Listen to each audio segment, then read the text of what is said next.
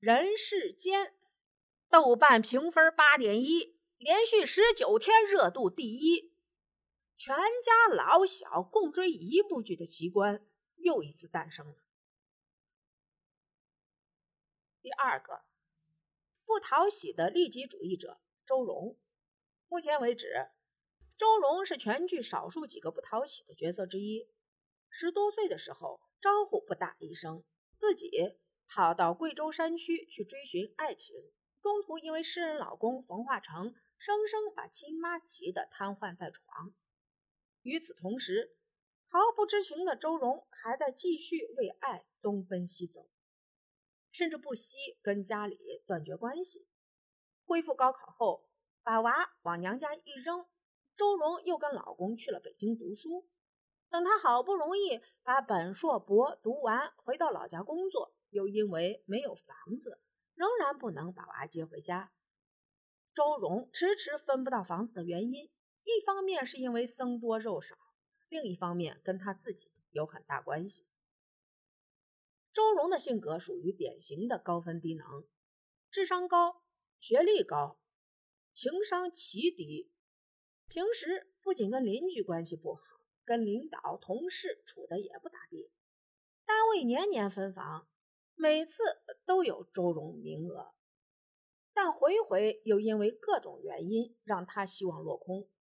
即便如此，清高的周荣依然不屑于学着变通，骄傲、自我、拧巴，或许是周荣作为一个知识分子的最后坚守，但也因此在世俗中显得格格不入。人设越不讨喜，越是挑战演员的演技，拿捏不到位，角色没有说服力；反之，又容易用力过猛。宋佳对周荣的诠释，整体看来是收着的。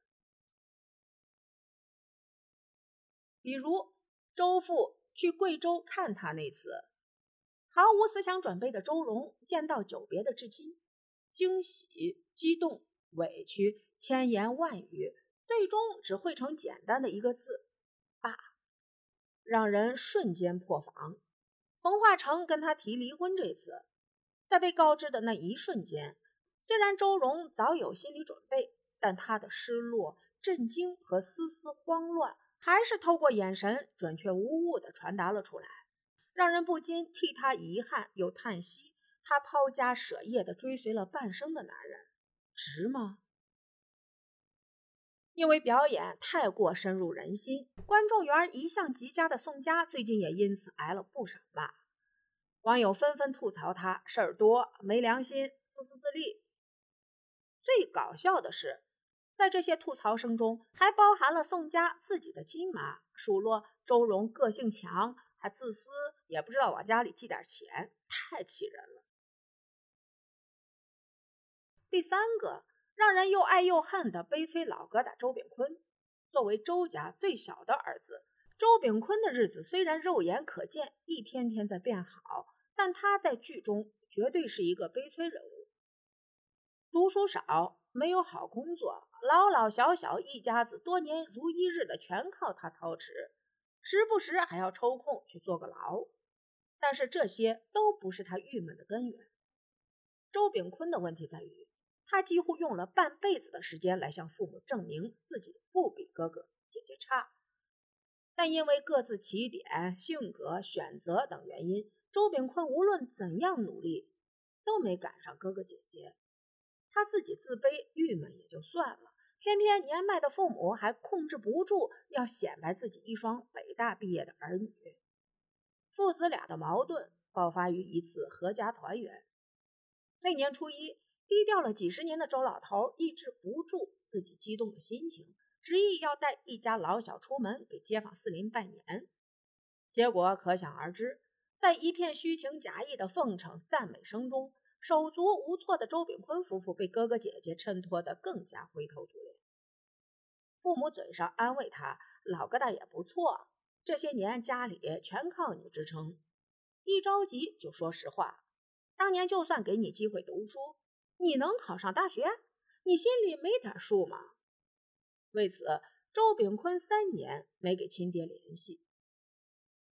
期间，周炳坤开饭馆、开书店，挣了钱买了房。然而，父亲刚刚退休回来，不善表达的父子俩又一次爆发了冲突。这一回，周炳坤总算把藏在心里的委屈喊了出来：“我这辈子最大的心愿就是让爹妈满意。”周炳坤这个角色，表面憨直木讷，实际心思细腻，对演员来说尤其是考验。例如上面提到他跟父亲吵架的这场戏。积压多年的愤怒、不甘、委屈，在父亲当众羞辱他的那一刻，彻底被点燃了。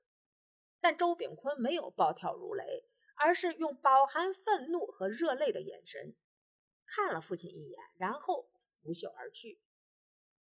这种此时无声胜有声的表达和张力，把角色当下的内心世界刻画的淋漓尽致。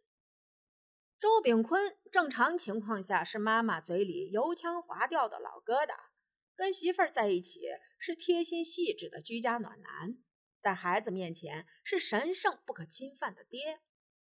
这个又怂又拽的周炳坤，还能不能让你想起《长安十二时辰》中又帅又狠的张小静？